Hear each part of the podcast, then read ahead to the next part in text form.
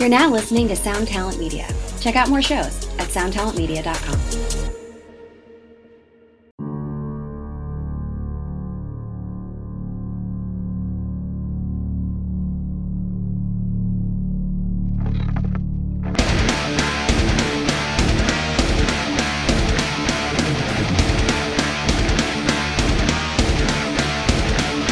Welcome, everyone. I am Johnny Christ, and this is the Drinks with Johnny podcast. On this week's episode, I am joined by Matt Heafy of Trivium. We talk a little bit about In the Court of the Dragon, their new record.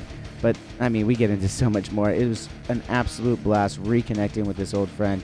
I mean, I could tell you everything that we just talked about, or I could just let you listen to it because that's what you're here for, right?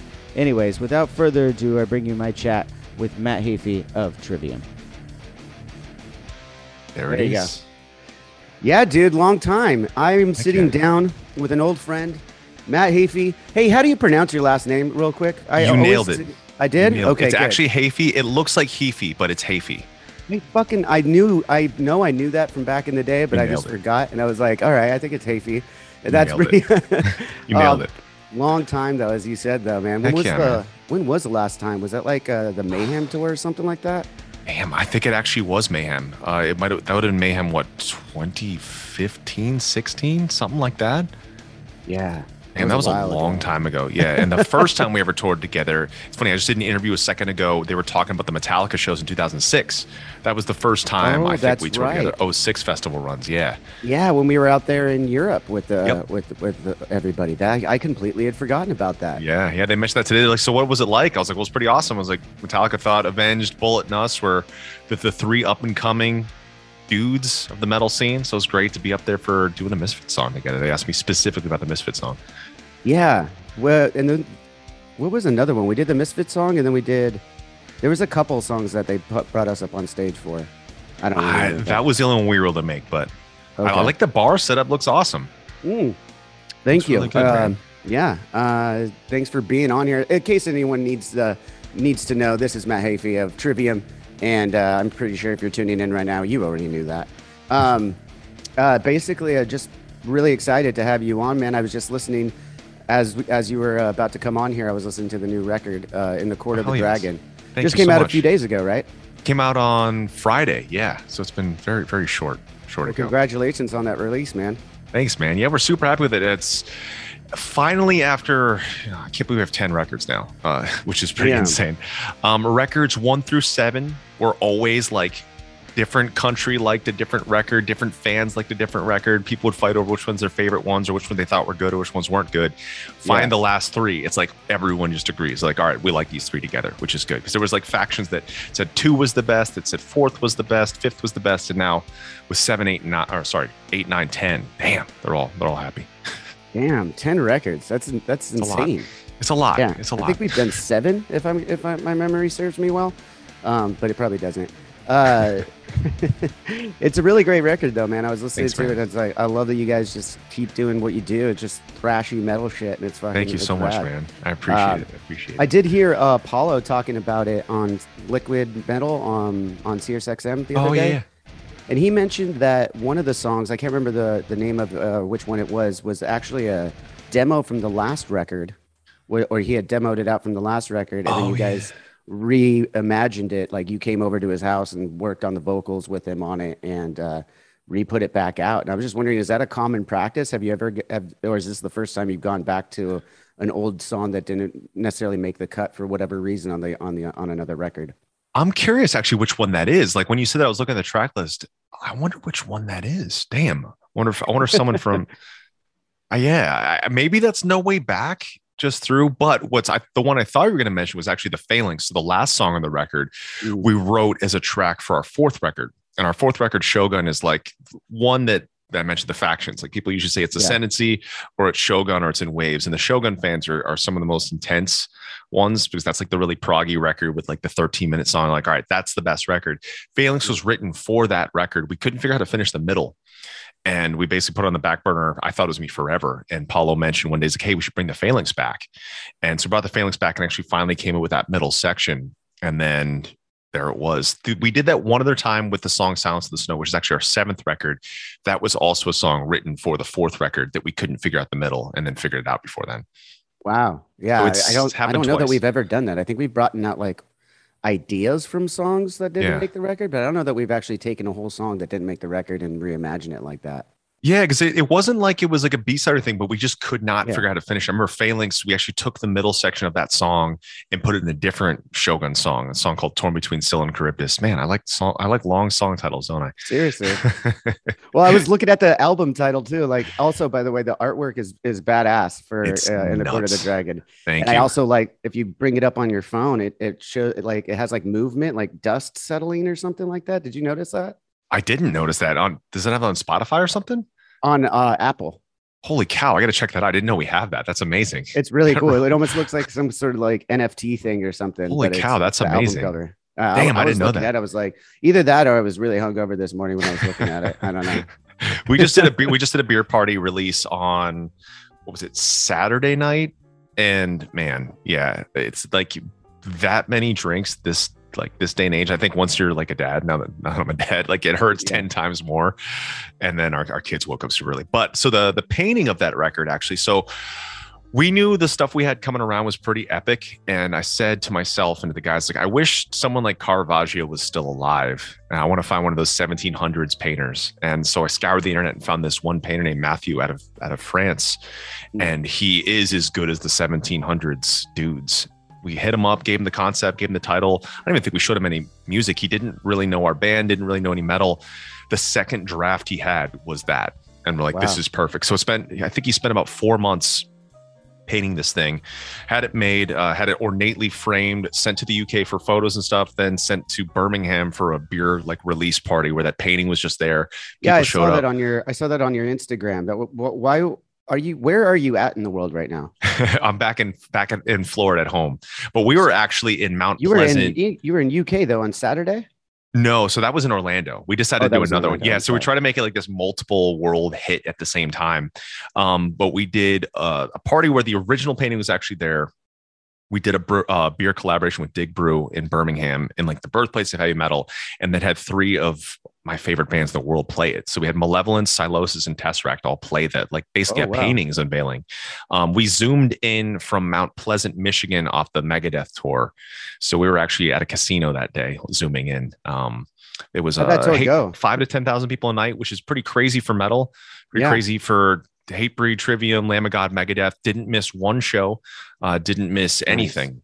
Um, we actually did have our tour manager slash monitor guy contracted breakthrough COVID like show three, oh. and we're like before we knew for sure, we're like he looks a little sick.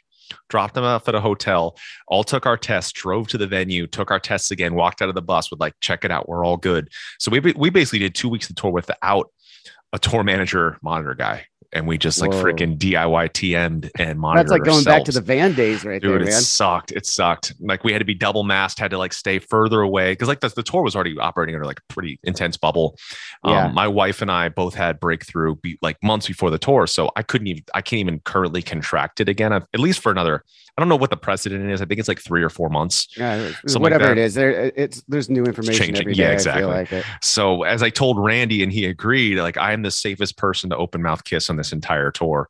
And he kept saying, he's like, man, I wish. Did, so did you like, guys kiss then or what? I told him he should have. He should have when I had it.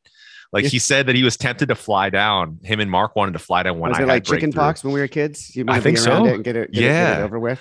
Well, some uh, an unvaccinated coworker got it to my wife who was vaccinated. She gave it to our kids who they're t- two and a half, so they couldn't get it. And then my son sneezed in my face like four times that day. I was like, man, if he had this, I would have it. The next day I woke up, was like, yep, I got it. That's why. So yeah, it needs that like intermediary. So Randy was like, I should have wrestled with your kids. I was like, yes, you should have, and you would have gotten it. What a great lineup, though. I didn't realize that, that everybody was on that on that tour that you just yeah, mentioned. I mean, it was so. It makes fun, perfect man. sense to me when I hear Trivium playing with Megadeth, though, because I was listening to you know your guys' uh, discography over the last week, and I was like, they're kind of like the new Megadeth in a lot of ways. Thanks, like it's man. just like really, really rad, intricate rhythms that you know are it's it's just a really cool throwback to some thrash metal, and I think it's thank you very much. Cool. You guys are still doing that. Thank you. Yeah, it's a blast, man. That that tour was the most fun. I think it was like the most fun U.S. tour ever. Besides, like we were only able to hang out with our bus, so it was like us outside with just our dudes and but it was pretty Right. great. Paulo, Alex, and I all brought our laptops out, played Call of Duty every day if we weren't watching watching the bands. So three, the all three of those bands are three of our favorite bands: Hatebreed, Lamb of God, and Megadeth. So it was great, Mhm. great bands to tour with. Um, the days off is like everyone knows I love food. That was tricky. Was- we made sure every meal was outdoors, so I had to find really good stuff that also had outdoor seating. So we made it through. I mean, we played every precaution because we're like we're not missing a damn show because we saw a lot of tours. Like they would It's have tough, like a man. crew member, a band guy, and they would shut it down for one to 14 days. And we're like, these big bands can afford that. We can't. We cannot Right. miss a show. So thankfully, all those extensive, annoying protocols that we did didn't miss one. I think that was a record. A lot of the bands. I mean, I was I was texting with Robert Trujillo the other day. Um, I was gonna possibly go out to Aftershock in Sacramento, and uh, I was just texting with him, and I was like, "Would I get a chance to see you, say hi, or anything like that?" He's all, "No, man, we're in like a tight bubble." Like, so then I kind of decided I was like, "I don't, I don't want to go back to my first like festival and hang out with all my friends and not really be able to hang out with my friends." Yeah. Like, like fuck that. yeah, yeah. Oh, what's going on, everyone? Brando here. Haven't been around for a while because I am busy. You know, I'm working five jobs to feed 10 kids, and when it comes to dinner, I'm just looking for an easy way out. But there is a great thing that I have found to make my day a little easier. Factor Meals. Right now, I've got a black pepper and sage pork chop. I'm going to eat it right here on air with you because I want you to hear in real time how good this thing really is. So, it's got a nice little sauce on it, nice grill marks. Like this thing is ready to go. hmm Yeah. No, no, no. This is some quality, quality pork right here. The nice thing is, it's healthy. The amount of protein in this meal is broken down for me on the side of the package. I don't have to worry about it. I know once I eat this whole thing, my macros are going to be in balance. This is this is what I need. This is good. Oh my god! It took two minutes for me to microwave this thing. All I had to do was sign up. Meals get shipped right to my house every week. They have a wide selection to choose from. Dude, they had dill crusted chicken. They had chili. You want to check it out? Head over to factormeals.com slash drinks with J50 and use code drinks with J50 to get 50% off. That's code drinks with J50 at factormeals.com slash drinks with J50 to get 50% off. Yeah, I know it's a mouthful, but so is this meal. So I'm gonna keep eating it because, man, this is good. like uh we did Knotfest and that was really like even like our, our tour was I I felt like our tour had had a good level, then theirs was like another level of security. Like they like had a separate compound for our tour and then for Knotfest itself, because we were all out there and they weren't like the other 10 or 15 bands. I thought that was pretty interesting that they that they put a tour kind of segregated off. I thought that was an interesting idea, like for a festival. It is. Yeah. I mean, they're they're trying to. It's it's things just got back. You know, what I mean, there's it's going to be tri- a lot of trials uh, of of what what protocols should be. But um, Exactly. Yeah, like the big I'm thing with me, like early on, I was always like, I'm never gonna think of this any other way. Like, I'm not gonna think Mhm. this is not a political thing. This is just a virus. Like, I'm just gonna think of it like with my kids. You know, you think about the amount of vaccinations like children have to get hepatitis, and there's a freaking chicken pox vaccine. I would have loved to have gotten that to not have chicken Did pox they as a kid. that? Oh man. Yeah, like they didn't have it when I was a kid. Yeah, so that one's that one's new. Mm. Our kids got that, so they'll never have to have chicken pox. Um, mine wasn't bad. You know, being like How old do they have to be? whatever. I've got a four and a, I've got a four and a half year old son. I think you can get that like now. I think ours had it at a little under two years old. maybe he already had it. Yeah, I maybe, don't know. yeah. I'm a bad dad. I don't know what they, they just shoot him up with shit. I don't know. it's all good. ours are like super, superhuman now. It seems like. Well, I was like, I remember my dad getting chicken pox when I was like 12 or so, and I just Oh, remember wow. seeing him in the pic, like the push-up position next to his bed, puking into a bucket. I was like, this is insane. like I swear, in my memory, he was like doing a push-up. Um, yeah. Anyway, I digress. yeah.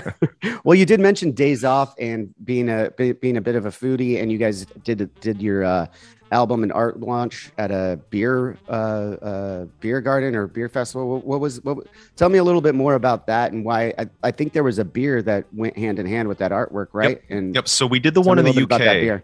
we were super jealous about missing that one and thankfully one of our favorite beer bars in the country red light red light they're in orlando they like have some of the coolest beer uh, the owner is a really good friend of ours who brews all his own stuff. We did the last two launches there. We actually just did the launch here as well. This was a nice five ten minute ish drive and just had a bunch of people from Orlando come out. We had Black Magic Pizza there. It was an amazing local pizza place. There's just hundreds of Trivium supporters came out. We just ate pizza and drank beer in the parking lot. It was awesome. I like it. Looked like a great time. Dude, I it was so fun. It was so fun. Especially Yeah. because the last show we didn't really hang out with anyone. There weren't any meet and greets. We didn't really leave backstage. And this time we're like, you know what? We're home. Good to go. Let's let's just all hang out. And everyone had Yeah, an amazing time. How long are you going to be home for before? I mean, you ju- like, as you said, the album just came out, so I imagine there's a follow follow up tour. Yeah, um, we you guys are about to decided- We wanted to do one crazy small club show that we're doing this Thursday. We're doing a live stream Twitch show this Sunday. Uh, we have a European slash UK run coming up. It's Trivium and Heaven Shall Burn, Fit for an Autopsy, and Tesseract. The only thing is, like, every country has such different regulations and restrictions right now.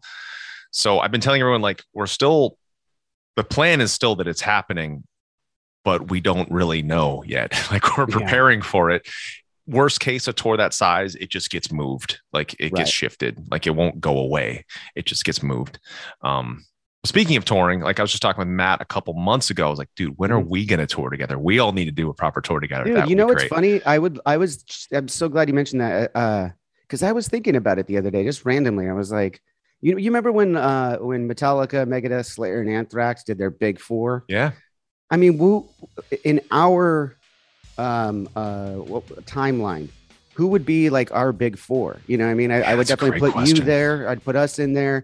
We need two other guys, and we could go out and do like a really cool, like that would just from our freaking insane man our generation. You know, our That generation of metal. You know. it would be I, I mean i think metallica kind of called it you guys bullet us and then the fourth i don't know who the fourth would be but i think that would be freaking we gotta arenas figure, we gotta figure everywhere that out. Yeah, we need to figure that out. I, think, think- that would be a fun one yes that would be insane that would be absolutely insane i would love that one day. But you did mention a little bit of Twitch too. It's like since the last time I saw you, Twitch came out and like you were like one of the first guys to go on there um, from a band and just do your thing over there. I've seen a little bit of it, but I'm I'm I'm pretty old school, man. I don't really get Twitch all that well. Yeah. well, what's awesome is like I, I when I first started, it, it's it was like a live streaming platform for video games. That's where like Ninja Right. got big. But nowadays, you could do absolutely anything that you love with the camera on and chat to people. Like I think you could even be filming your your podcast with your guests on stream. Like go on live a little bit before, talk to your chat, get some questions from them, do the whole segment, and then kind of do a wrap up with them.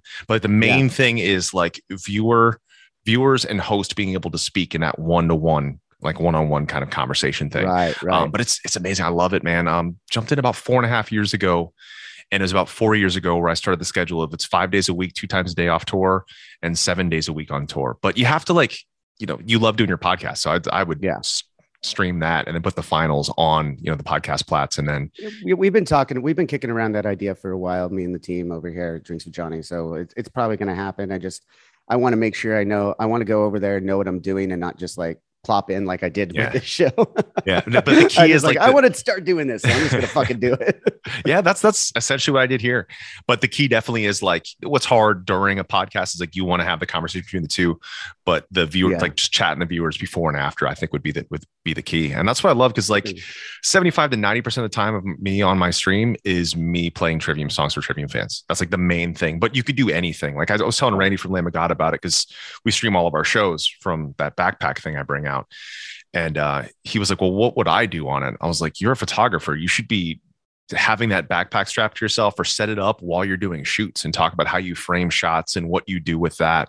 Like it's really whatever you love, whatever you like to do. I just popping the camera on. Like it's Yeah. it's saved me because Matt and I have the same warm up and only a couple other people will understand how long the warm up is that Matt and I have to do and how specific and the Yeah. conditions in which they apply.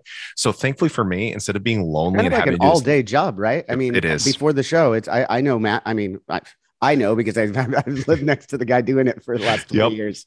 exactly exactly so me like my my formula i think he might be three to eight hours before the show i'm five hours the, the amount of time i do before show and i got the full hour i'm not just pop on the camera talk to chat like hey what song should i do now what scale should i do and just it's less lonely and less yeah, just you- like sitting there That's amazing. You so you do your warm ups with the chat. That's pretty cool. every warm up every sound check every show um the warm ups can be scary because like when i first started guts, doing man. it I don't know if I if I could do that.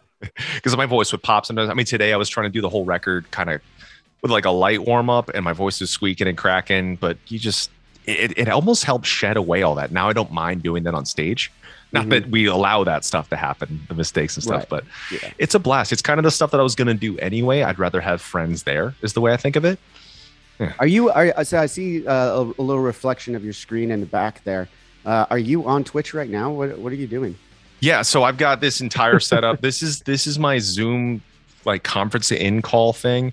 Uh-huh. I've got a DSLR camera here, and then I've got a, a fret camera here, and then a picking camera here. Um, I've got the stream rig here, which is what these two monitors. I have your face on one monitor, the stream rig here, and then here's like all the the music stuff. So it's it's a lot of stuff. Yeah, man. But it looks like it looks very. It looks like organized chaos. Um, Thanks. I saw. I saw the the setup um, on your again on your Instagram. I saw Thanks, you taking man. pictures of it, and I was like, yeah, this is a, this is pretty pretty intricate. It's it's it's it is it's intense, and there were no guides when I started. Like I was like, how do I stream music on here? Everyone's like, uh, we can only show you how to stream Fortnite. But I got the idea of the double setup from Fortnite streamers because I was when I first got into it, I got really heavily into playing Fortnite. I was actually com- I actually competed in one of like the world tournaments, and Ninja actually killed me. Ninja's the one that like blew Twitch yeah, up. yeah. I heard uh, about. I know. I've heard. Of, I've heard the name. Matt, you as you know, Matt's more of the gamer in our band too. And uh, Mm-hmm. Yeah. I, but I, I I actually tried to play with my nephews some other game just yesterday. They were showing me, and they're like, they're they're seven and nine years old, and they were just demolishing me. I was like, Dude, I don't even know what I'm doing here. it's incredible like the growth rate like people get like um we've I, I play with I play games with a lot of people from my channel. I remember when a new game came out, Valorant. We all started at the same time, and I thought everyone. I was just assume everyone's around my age, and I asked some people in our crew, I was like, "Hey, how, how old are you by chance?" And he's like, "Ah, 17." And I was like, "Oh, damn, you're really young." First of all, but then I saw like we both started at the same time, and the growth rate was like that because he was younger. They've got the younger brains, the younger reflexes. It really is Right. like, you know, 14 to 24 is like peak esports brain. And it, it is really interesting to see how quick, uh, how quickly they can make that happen or be able to meet all these new people from the channel that people that have been building PCs since they were eight. And it's like, man, I can't even like, I don't even like restringing my guitar. Like, and you're building PCs. yeah, man, that's such a pain in the ass when you're out when you're at home and you have to do your own stringing. It's like I'm like, man, that's why I always like when I'm just demoing stuff, it's all on like such old strings until I Same. finally go. I'm I'm, like, all right, fine, fuck it, I'll do it. I, I hate it. I hate it so much. I've got a couple acoustics, strings are broken off. I'm like, I'm not using those. we definitely sound like a couple of dicks, though. You do realize Yeah. that we're saying that Oh, like yeah. all these kids at home who just want to play and do what Yep. we do, and we're just Like, like, we need our it's- techs over here. Get over here, tech. Tech my stuff. Clean my stuff. Uh, so, so uh, as we're looking in the background here, um, what is the significance of some of these posters here? Um, so that's the Black Crusade tour. That's uh, Machine Head and Trivium. We did a co-headline across the UK and Europe in like 2006 or 2007. It's Trivium Okay. Machine Head, uh, Trivium Machine Head, DragonForce, Arch Enemy, and Shadows Fall. It was like a massive, freaking awesome tour. There's the Unholy Alliance great, great tour. lineup. Uh, in the UK, Unholy Alliance was us and Slayer co-headline. Europe, they headlined. It was us and Slayer, Mastodon, and Amon. I have an angry, angry kid right there. So- I heard him. I was like, Yeah. how old is he? Or how you have twins, right? Yeah, they're both three. Let me check on him. I'm sure he's good. Yeah, yeah, do yeah, do your thing, man. All right. This is real life shit right here. I guess now would be a time I could tell you guys to head over to drinkswithjohnny.com. I don't know why. Oh no, there's a lot of cool stuff there actually, and uh extra So, stuff. And He's like super. He's almost three, uh, but he can Oh, climb yeah. like a five year old. So my good friend bought him a freaking climbing gym for five to ten year olds. But he's been climbing on it since he was like one and a half. So he's super physical and he does. He's a daredevil, always doing crazy stuff, and um. He never gets hurt doing the dangerous stuff, like picking up concrete blocks or like he can drag a kettlebell or a sandbag. But yesterday he was Wow. running, and we're like, "You need to go to the bathroom before we leave." He ran, tripped on absolutely nothing, hit his face in the couch, the soft part of the couch, and split this whole part of his face. oh no. so we thought we had to take him to the hospital, but we Yeah. didn't. So we bandaged up, took care of it, and he's still acting like a madman and just hit it. So that's why he's really mad. Yeah, it's Uh, I know. I know that sound all too well. Yeah, it's crazy. it's crazy. How old are your kids? Do you have Uh, kids? I have one. I have Yeah. one. He's four and a half. Um, Yeah, He's gonna be five. Actually, I just keep saying four and a half. But he's gonna be five in February. yeah. Um, he's awesome. He's he's he's such a rad little dude. He's got a, as you know, they, they got their own personalities, man. When you start to learn it and start to see it, it's just so cool. And, It uh, really is. And yeah. like the the stuff that they already have from parents is crazy. Like, do do you see a lot of similarities between like your personality traits and your partner's personality traits? Oh, absolutely, Yeah. thousand percent. Like, there's always there's, you know, we always look at each other as like, that's you. And when like when he when he does something that emulates my wife, I'm like, you know, he got that from you, right? Yep. Yep. Yeah. My wife was like, so Akira, he's like very specific, doesn't like to really be alone, needs things in his exact regiment, nothing be out of place. I'm like, "Mm, sorry, dude. he likes all of that from me. It's just, yeah, yeah. I, I'm seeing that. I'm seeing that with everything in its place in your studio there. Yes. Yes. It's a little, it's a little messier than it should be, but it's, it's getting there. It's getting there. Wow, if that's messy, like you should see my writing studio. It is. Yeah. There's shit everywhere. I don't. Yeah. I'm a It's- mess. I'm the guy that brings way too much stuff on tour, but I I, I make sure I every- if anyone's ever like, hey, can I help with that? I don't let them help me. It's like, no, I brought this out. I need to punish myself, and it's all perfectly organized.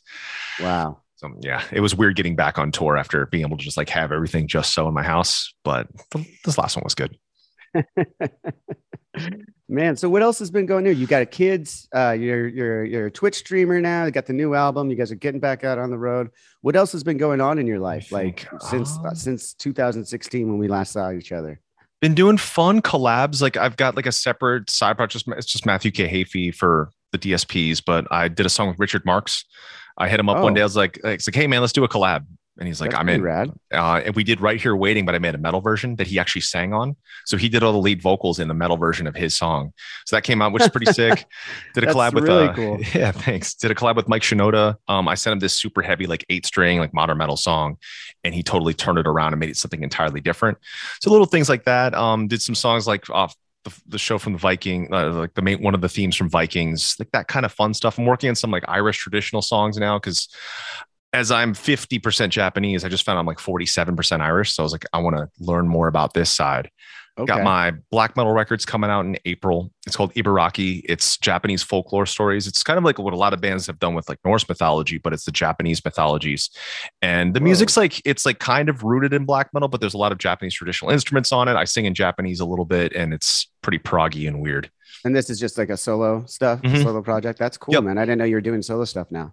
Yeah, it's uh that that black metal record. I've been work, working on it for about 12 years, just very, very slowly.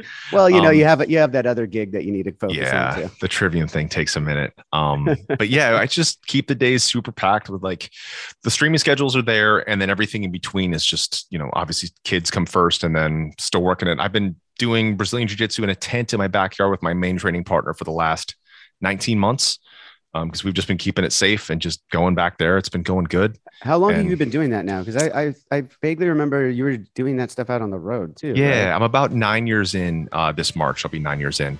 But it's interesting because, like, if the pandemic wouldn't have happened, if the pandemic didn't happen and I was able to keep the normal routine, I would have been a black belt by now. However, I feel like I'm much better now, having just done individual practice with my main training partner and being a little further behind as far as like the belt grade goes. So um, I'm really into in, in Brazilian Jiu Jitsu, there's all different attacks and stuff, but I'm really into the super dark arts, which is like the leg attacks. For some reason, they consider that the dirtiest stuff, but that's the Oh. stuff I'm super into. And he's my main training partner is like a, a leg leg destroyer. So we've been working on that a lot too.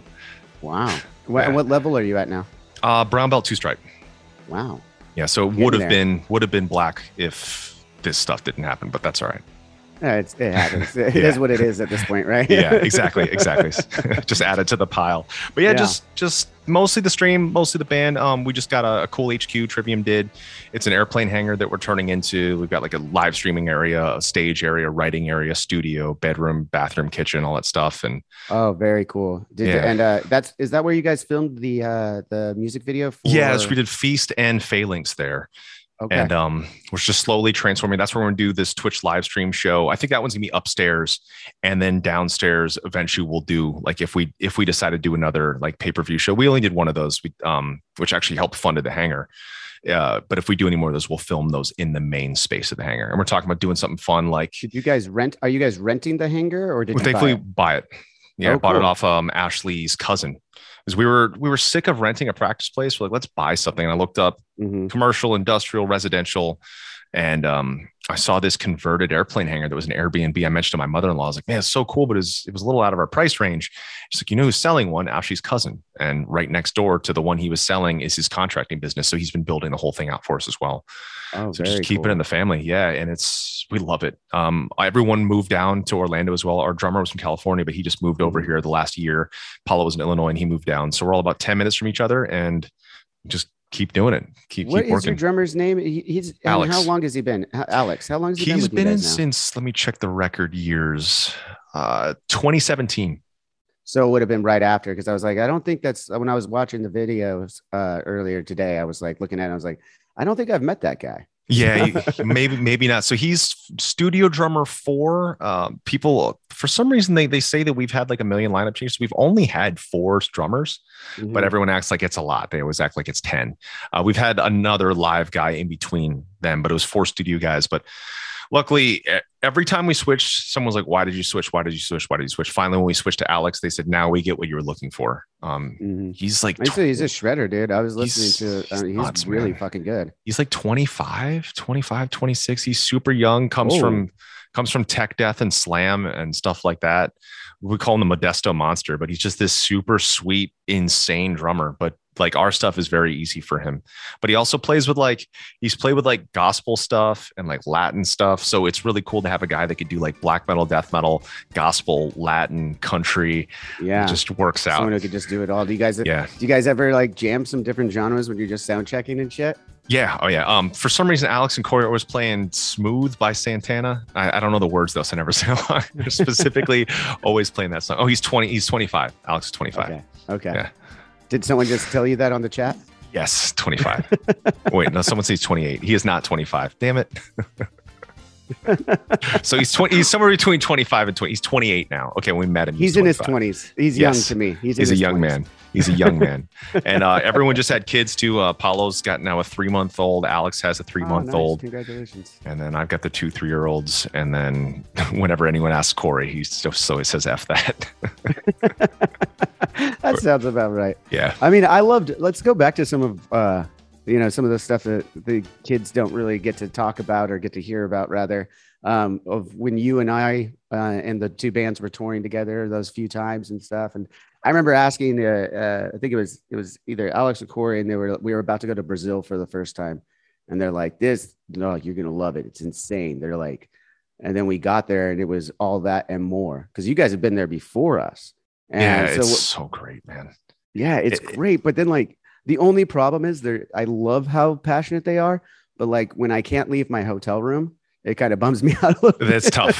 it is tough. Yeah. The Brazil, oh man, we've only done it once. So it's just the time that we're, we just went and told you guys about it. But going there is actually what got me into jujitsu because I went there and I love the Mhm. country so much. I was like, I want to do what Brazilians do. And it was basically like soccer or jujitsu. And I always like to pick the harder thing just to try it out. And I and I picked it and I hated it. Like I hated jujitsu for the first for the first year for sure. For the first three years, I didn't like it, and then it finally started kicking in around year five. So it didn't make sense to year five. Kind of like um, I'd love. Why did you keep going though? Like when I if I don't like I something, I just stop. I know it's. I just like. I just like to torture myself, I guess, because a lot of the games Yeah. I'll play, it's like too hard, and, I'm, and I hate it, but I want to get better at it, so I just stick with it. Um, but Brazil, I remember we were taking to we were taken to a restaurant there, and I got to try this stuff called feijoada. It's this black beans like stew that has all these different like kind of like the cheap like discarded cuts of meat into it, Mhm. and it's a beloved like grandma style dish of Brazil. I remember having that when I had that. And I think I had a caipirinha with that as well. And when I had those two things, like Brazil makes sense. Wait, you see- actually pronounced it perfectly. I can't even pronounce the drink, right? Oh yeah, yeah. Caipirinha? Uh, The- the- caipirinha. Yeah, all the Brazilian fans always laugh when I try and say it, and because I like the drink. And I Yeah. remember like when I was when I was there, like the first time we had like a little after party with some some of the fans and stuff, and they were making them, and I was like, I don't know what this drink is, but Those are it's so good, man. They're they're so lethal. The amount of sugar that's in it, there's so much damn sugar. I think it's like two tablespoons of sugar, two shots of cachaça, and then like two whole limes per drink. Um, the, the only reason why I can say a couple words of Brazilian, or excuse me, Brazilian Portuguese correctly is because because of jujitsu. It's like our main guy's, uh, he's he speaks Brazilian uh, Brazilian Portuguese. But then I'm terrible with Spanish, but I can pronounce Por- I can pronounce Polish really well. It, it doesn't make sense. I can do like Wow. a, I could do five to fifteen words, like fifteen languages, no conversations. But for some reason, Spanish is the worst. Polish might be like my best outside of Japanese. Wow. very And do strange. you- I don't- do you there's- I don't know why. Do you speak Japanese fluently? I did as a kid, Mm-hmm. um, and my mom didn't want me to like kind of feel like an outsider because my dad was deployed from a lot of time when I was a kid, so she kind of pulled back and had me s- stick to English. So I I did speak Japanese with her, but I sort of lost it. But if When I'm ever your told dad was deployed. I'm sorry to interrupt you here, but no I- worries. this, this this is the part that uh that I I'm very interested in because I, I I don't know this about you, but oh, no you, you say your dad was uh was deployed. or Marine. He in the, a marine? Marine, okay. yeah. So my dad was a Marine station in Iwakuni. Met my mom there. Uh, she's from Hiroshima. So obviously, Hiroshima has an interesting relationship with military and with the states. You know, it was a spot that was bombed. Um, Yeah. I remember the story that my dad told me. I never really talked. Actually, I've never mentioned this to anybody besides you. Um, my dad told me that a lot of the people that were in charge were very discouraging of you dating or having a relationship with someone where you're stationed at. So they were super like trying to talk him out of it. And Oh. like they're like, you should not be doing this. I don't know if he, I don't know if I'm he wants me saying this now, but I guess it's too late. Um, but obviously he stuck with it. Um, by the time I was one, they moved away, brought me to San Diego. So we went Iwakuni to San Diego, uh, Coral Springs, Florida, Arlington Heights, Illinois, and then back to Orlando. So I've been in Orlando since about 10 or 11 years old, but they decided to stay and had a great family and everybody's still together and happy. But um, yeah, he was a Marine for a long time. And my mom was just from Japan. She just picked up and left here. And so my mom's an immigrant um, from Japan. And my dad was kind of on and off with different different stations while she stayed in San Diego. And eventually we moved back and we just kept moving around for a while. And then I Wow. joined Trivium when I was 13. And yeah, he You joined Trivium when you were 13. yeah, they I- existed. They existed for two weeks before I joined. Um, there was a guy, was, uh, Brad, a different Matt, Travis, and Jared was the original lineup. Uh, the original guitar player, I think, quit before they ever practiced, even once. I played my eighth grade talent show with No Leaf Clover, and the high school kids asked me, "Hey, do you want to try it for our band?" tried out with For Whom the Bell Tolls. I remember I walked in because they're all like 16, I'm like 13, and they're like, Mhm. "What's this little kid gonna do?" Played the song perfectly. Yeah, because three years back then it like really means something. Yes. Like- oh yeah. Oh yeah. And they let me in. Um, Brad eventually left within like two months or so because he wanted our band to be an industrial band, like Okay. Ministry, Nine Inch Nails, Skinny Puppy, Rammstein. Like that was the vibe he That'd wanted be for interesting. I'd I'd I'd, I'd, I'd want to hear you guys do something like that. now. I'm super into that stuff. Like Yeah. Is one of my all-time favorites now. great band. Yeah. Um, he basically said, "All right, let's split the songs in half. You guys keep the name. I'm leaving." And then we were three piece, and then had in and out of like different bass players, different rhythm guitar players, lead guitar players. Couldn't find a singer.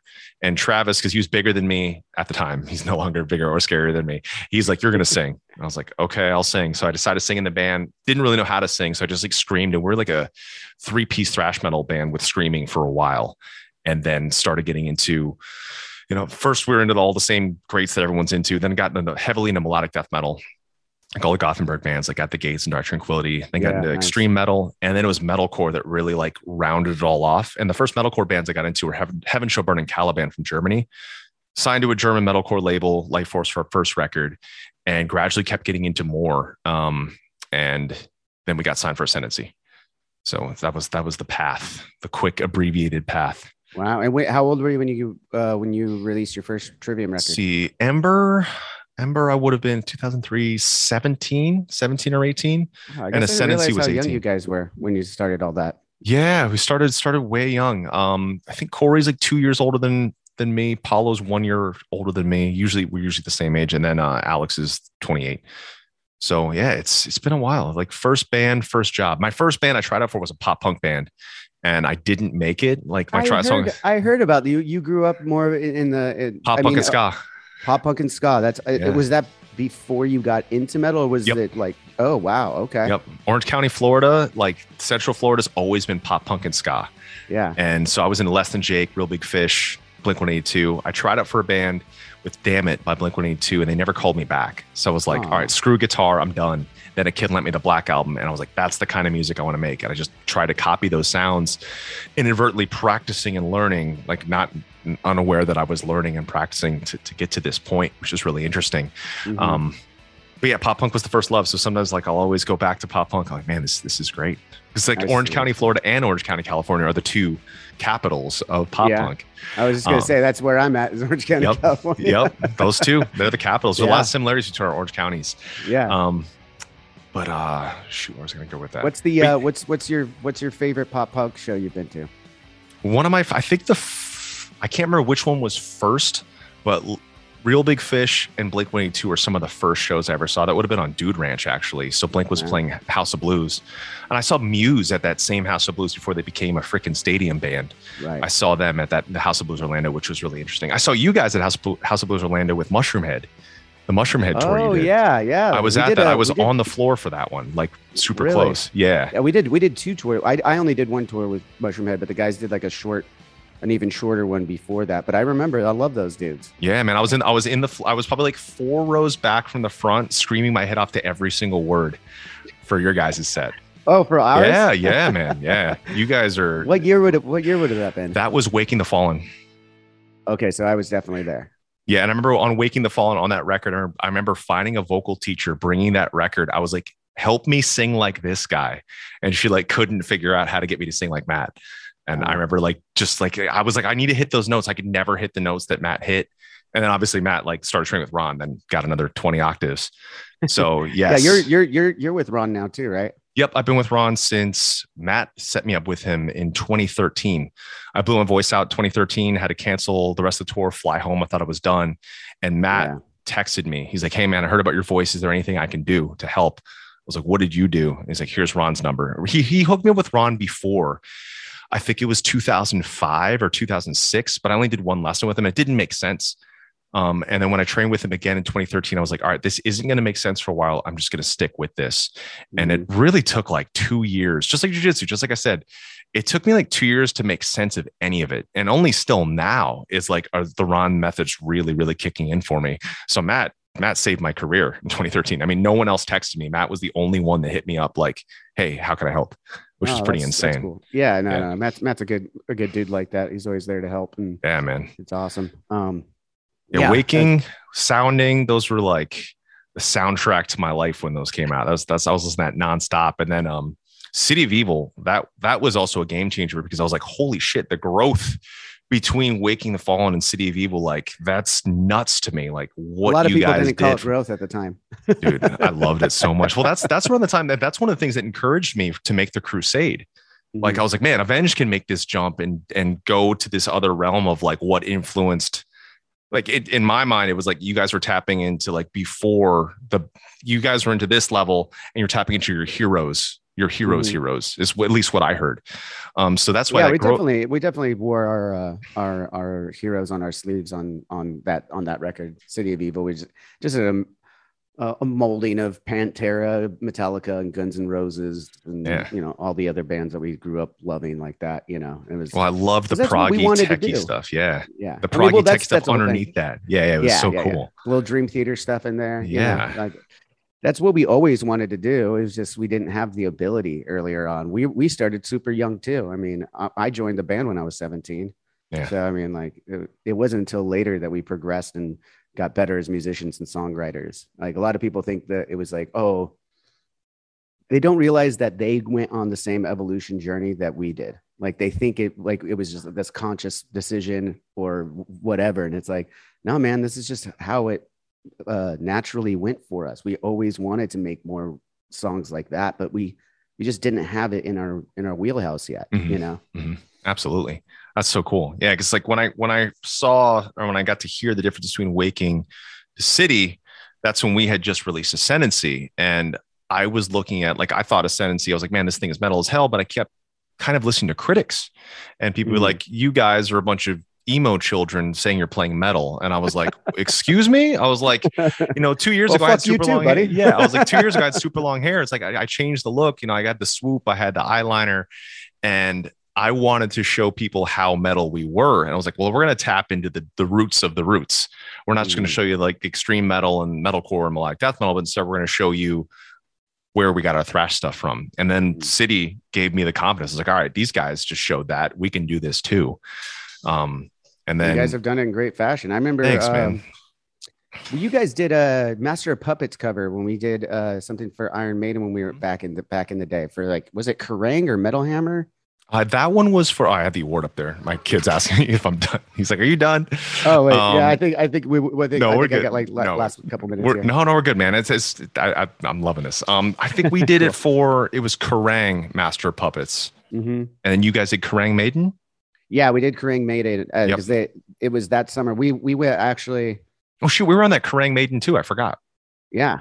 I think Uh, what did you guys do on that one? Did you do Trooper? Was that you guys or was that somebody else? What did we you guys? did Iron Maiden, the song Iron Maiden. Okay, okay. And what did we do? We did Flash of the Blade, I think. Yes, and that was Okay. 08. and then Was that 08? Okay. Puppets was 2005. That's And I think it's when remember hearing you Metallica- guys do the doing the puppets thing. I, I was in was in Europe in one of those European vans or buses. I can't remember at the time. Listening, and we all listened to our peers. You know, you know, you you you, see that they're doing something cool. You want to hear it. You guys fucking killed it, man. Thanks, I remember man. Thank you like, so much. They sound really good doing this cover. Thank you very much. Yeah, you guys are always super cool to us. I remember when we came out and when Ascendancy first kind of the only time and place we've ever been a press band was the UK, and it was just on Ascendancy. That's where like Mm. every cover, every award, but the rest of the time, like press doesn't talk about us. Mhm. Um, and other bands weren't stoked on us because the first Kerrang cover we did, we said I was 18, so I'm allowed to say outlandish things. I said we're going to be the next Metallica, Yeah. and so every band we would tour with was just like, all right, here, here's these shitheads, and we were bullied and treated like crap by so many of our favorite bands coming up. Like, dude, this sucks. And then that was another look one of the reactions that added the fuel to the fire of the crusade. So it's like, all right, I want to show people that we're you know we're not just into what they think is the modern stuff. Like this comes from a couple lineages before that Right. which is really interesting. But when we were talking about that, that was making me go back to we really got to do that modern four. I just don't know. I, I know it's you guys and us. I know it's Yeah. you guys and us, and we just got to think who are the other two. yeah, we just got to figure that out. But I, I, I 1000% agree because I was thinking about it. And when I thought about it, I was like, well, definitely Trivium. And then who else? We got to be able to come up with our big four, go take this to the sheds in the summertime. Dude, it would like that. destroy. It would destroy. Absolutely. Yeah, like it looks like nowadays it's like it's strength in numbers, but not in the sense that it used to be. Like the touring kind of idea of like Mayhem Ozzfest, I think has changed and it's kind of not really there. Yeah. because I mean they were they were great the eras that we all did them together, but nowadays it seems like people either want to do like a weekend destination festival with like two stages, or they want to do like a four band bill in the sheds. It was like that Megadeth, Lamb of God, Hatebreed Trivium. That was more people than some of the years we did like fest like rolling festivals, Yeah. like a like a rolling US festival, which was pretty interesting to see that. Because you guys, you guys stayed more, you guys didn't do any warp tours, right? No, that's like the only one we never did. Um, we never did Warped here, but we did festivals with those lineups, essentially in like other countries, but never Gotcha. here. Gotcha. Yeah. I was just curious because that was, that was, uh, that was our first rolling festival was warp tour. Then we only did one Ozzfest and then a couple uproars and then the mayhem we did with you guys. Yep. And, uh, who else was on that stage with us? It was, Was you it- guys, was Bullet? Korn, you guys, Korn, Bullet, Killswitch, Hmm. and then we were closing the Jaeger stage, that tiny rolling stage with speakers built into a truck, and then it was like oh, that the twenty. stage. That Oh, 20 minute walk just to find the toilet at main stage and catering. Cause like we were on this Megadeth tour. And so every day we'd be like, holy crap, we did Ozzfest here in 2005. And our Ozzfest, we were one of the bands that played between 9 and 12 a.m. oh, early. So we were like, holy crap, this is so much better than, you know, playing nine o'clock in the morning and walking 30 minutes to backstage to get catering to walk back. And then this time we were just there. So it was, it was funny reflecting back that, that, that many years ago. Wherever you're listening to this podcast, make sure you're subscribed and leave us a five star review. If you want to listen to this show ad free, head over to drinkswithjohnny.com and become a premium member. You'll get to enjoy unreleased clips from your favorite guests, discounts on merchandise in our shop, and access to our private Discord server where you can chat one on one with Johnny Christ himself. Awesome! So stay tuned, stay thirsty, and stay filthy as fuck.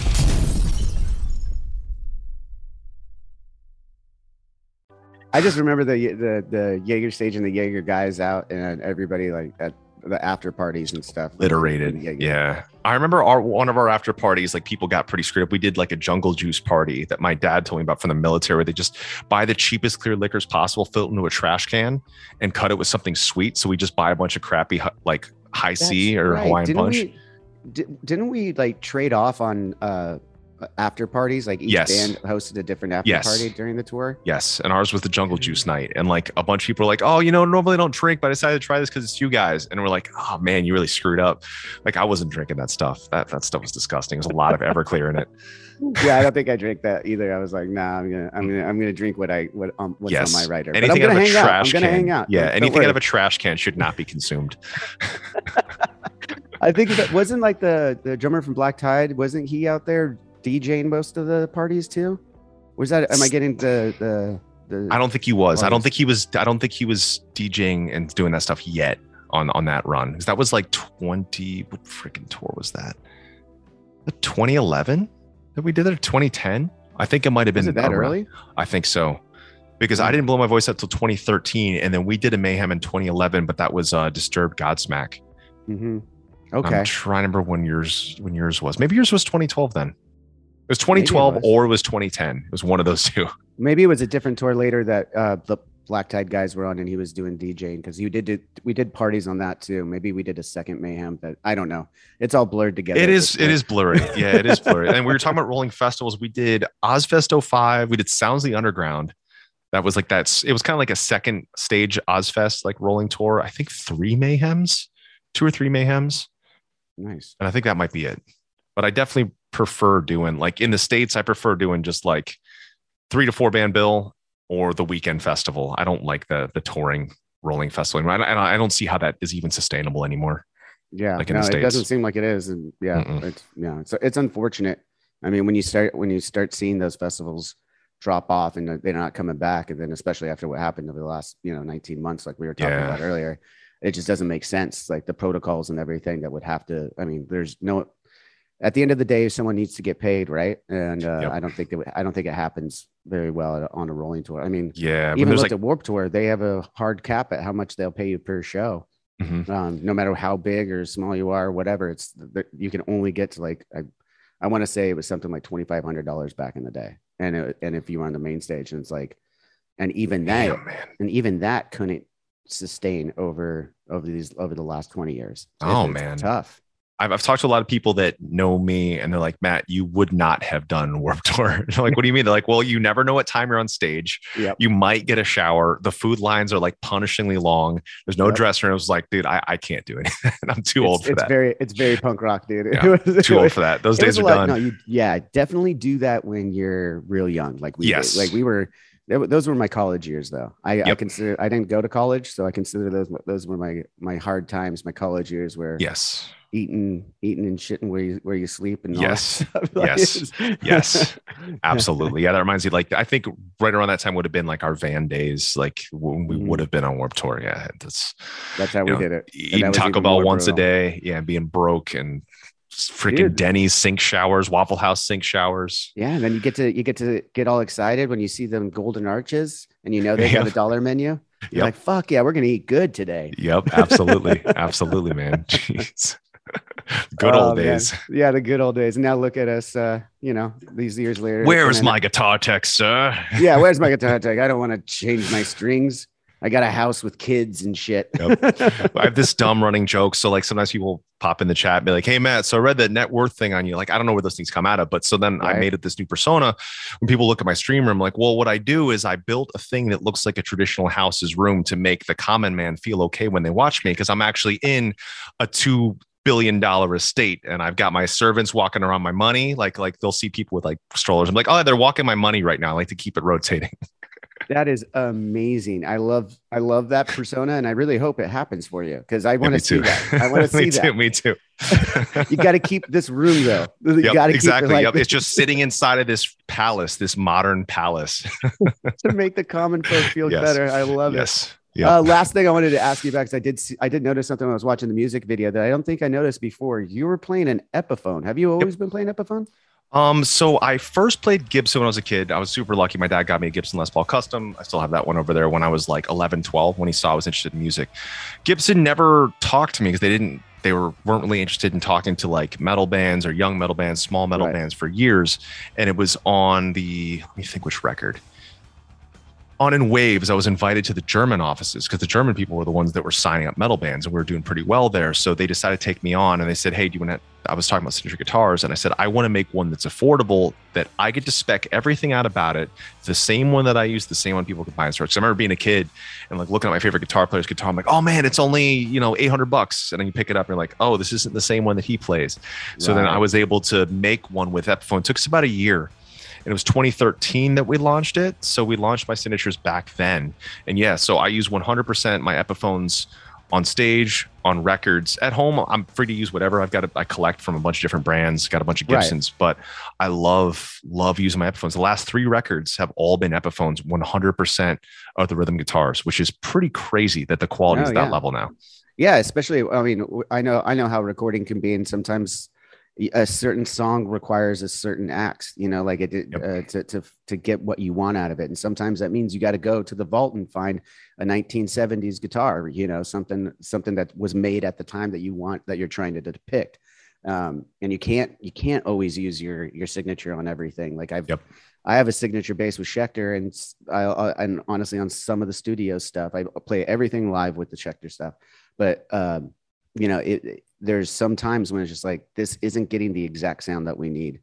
I might have to get this 1972 uh, P bass in here to to really get this sound that I'm trying to get. You know, Yep, Um, absolutely. so that's interesting that that that you were able to do all the rhythms on those Epiphones. That's that's pretty, yeah, that's I was really really lucky, and I was I was able to use them. They were they were prototypes at the time, but now they're about to be released. Uh, Fishmans, so I've got like signature Fishmans, and I I find that every single guitar I put those in, it makes it sound more like me than other pickups. So it's it's like finding that golden gear. But then, like I said on stream, it's about collecting interesting things. Like I just had an amazing nine string guitar built for me by this builder out of Holland called Red Larry. Nine string. Nine string guitar. I'll show it to you. What what what are the what are the natural notes? What is it? What's it tuned to? Holy shit! It goes even lower. Yeah, so it's a bass B. It's a bass B flat if you double tune it. So this is as low as a bass as low as string. But this thing is freaking insane. So this guy builds like two Wow. guitars a year. He built a guitar for me and a guitar for Fredrik from Meshuggah. And I love it. So I've just been screwing around making weird music with this. Like it's my goal in life to score Doom. So I'm doing everything I can to get the next Doom. they, they don't know that yet, but I'm they don't trying. know it yet. Huh? All right. Well, Yeah, we'll, so we'll, now we'll I'm try and get the word out. Uh, Matt, Yes. Matt Heafy wants to wants to score Doom. So The whole damn thing. Yep. I don't. let- everyone in your chat, everyone here watching on Drinks with Johnny, make sure you go spam uh, Doom and let them know that uh, there's a dude that wants to do it. Yes, because I've I've wanted to score that since the first one. Uh, actually, in our song off the Crusade, "Tread the Floods," I reference Doom, and I say I'm knee deep in the dead, and that was one of the difficulty levels. So it's like proof that I'm a Yeah. geek geek through and through. Yeah, you're, you're you've been gaming for a while though. I know that about you. That's that's been something. Since that I was about four, four or Yeah. five is when I beat the first Mario. I think. you actually beat the first Mario. I Oh, yeah. No, I'm just kidding. I, I gotta find the picture. I'm on, like I would always have her take pictures when I beat a game or like film it. So that was like old school, Wow. early YouTube, Twitch, basically. yeah, I did not know that. I didn't know that. yeah.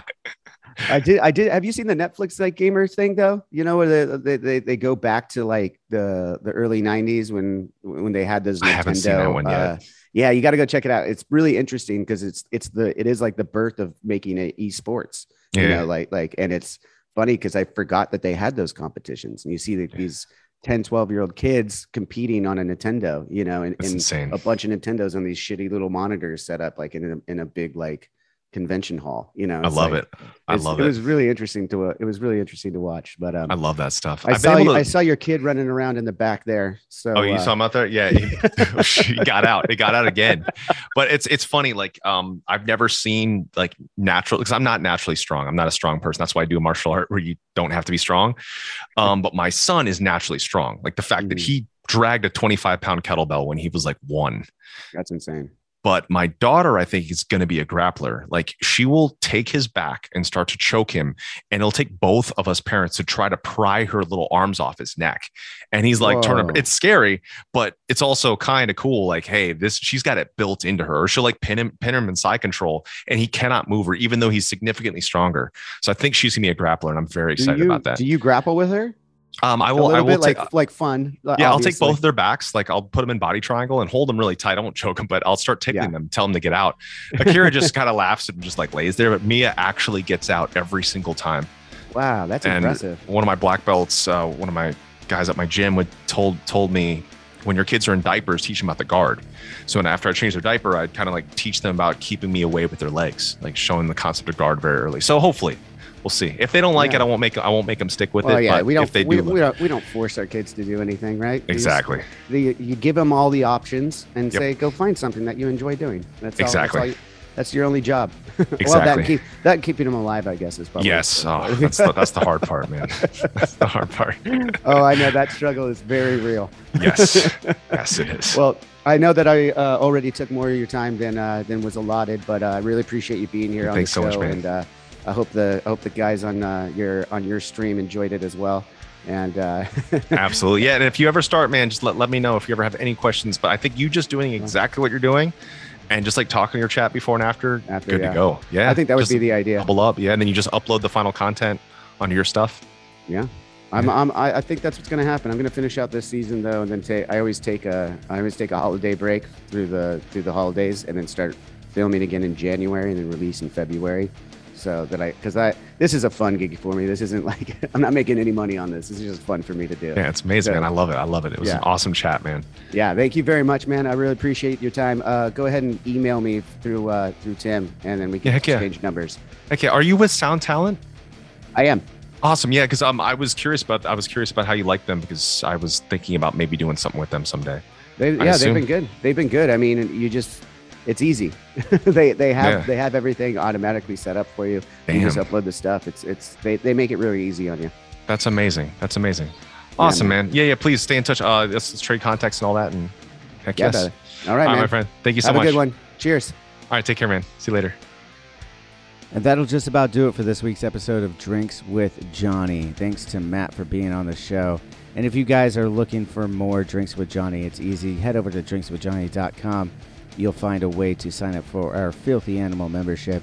Offers a lot of bonus material. You get these these episodes, easy enough for me to say, uh, early, ad free, all those wonderful things, and you get to be part of our very fun Discord. There's like a whole family over there and uh, it's been awesome. We play games together. We get fucking pretty filthy over there. So if that sounds like something you're into, head over to drinkswithjohnny.com, sign up for that membership, and then uh, subscribe right here. And subscribe to the YouTube channel. Uh, that's also where you have a new members area that we've set up. And uh, again, you get a lot of bonus content over there and early access to it. Um, yeah, I mean, that's pretty much it. If you want to show support, I really appreciate it. Follow us on all those social media outlets, whatever the fuck it's called. um, just having a lot of fun with this. As I said at the top, just reconnecting with an old friend and uh, having a platform to share that with you guys has been really cool. So if you're enjoying it, as I said, just show the love as you know how on, on uh, all the social media stuff and uh, uh, someone teach me how to do that. Anyways, uh, thanks again, and uh, till next time, as always, cheers. Hi, this is Paul Phelps, And this is Monica Strutt. and we're from the Daily Music Business Podcast. We're joined by a number of other really great hosts in creating daily content with great advice for independent musicians just like you. That's right. We put out episodes daily on all topics from music marketing to branding, advice on signing with a manager and label, and anything else you need to uplevel the business side of your music career. We've got it covered. Subscribe to the Daily Music Business Podcast today on your favorite podcast catcher. Subscribe today to the Daily Music Business Podcast on your favorite podcast platform. Welcome to us talking about our podcast for a minute. What's the name of that podcast? That's Axe to Grind, uh, and right now you're going to be getting a little, little taste of it, right down to the shaky microphone and all. And my name's Bob. And my name's Patrick, and usually we're joined by Tom. Tom's the best. Tom has a real grown up job that requires him to be at work, but we talk about decidedly not so grown up things like Hardcore music and things that people that like hardcore music tend to like. So that could be the latest shows, uh, revisiting classic material, talking about the new classics, um, all the little dorm room nonsense that you imagine from a niche music podcast that, that you either love, want to love, or hate. Yeah, imagine all the emotions that you have towards a genre that that uh, has impacted your life, uh, and then condense them down to an hour to two hours a week. So triangulate your speakers. Think about jumping off the bed, singing along, dancing like an idiot, and listen to Axe Grind podcast.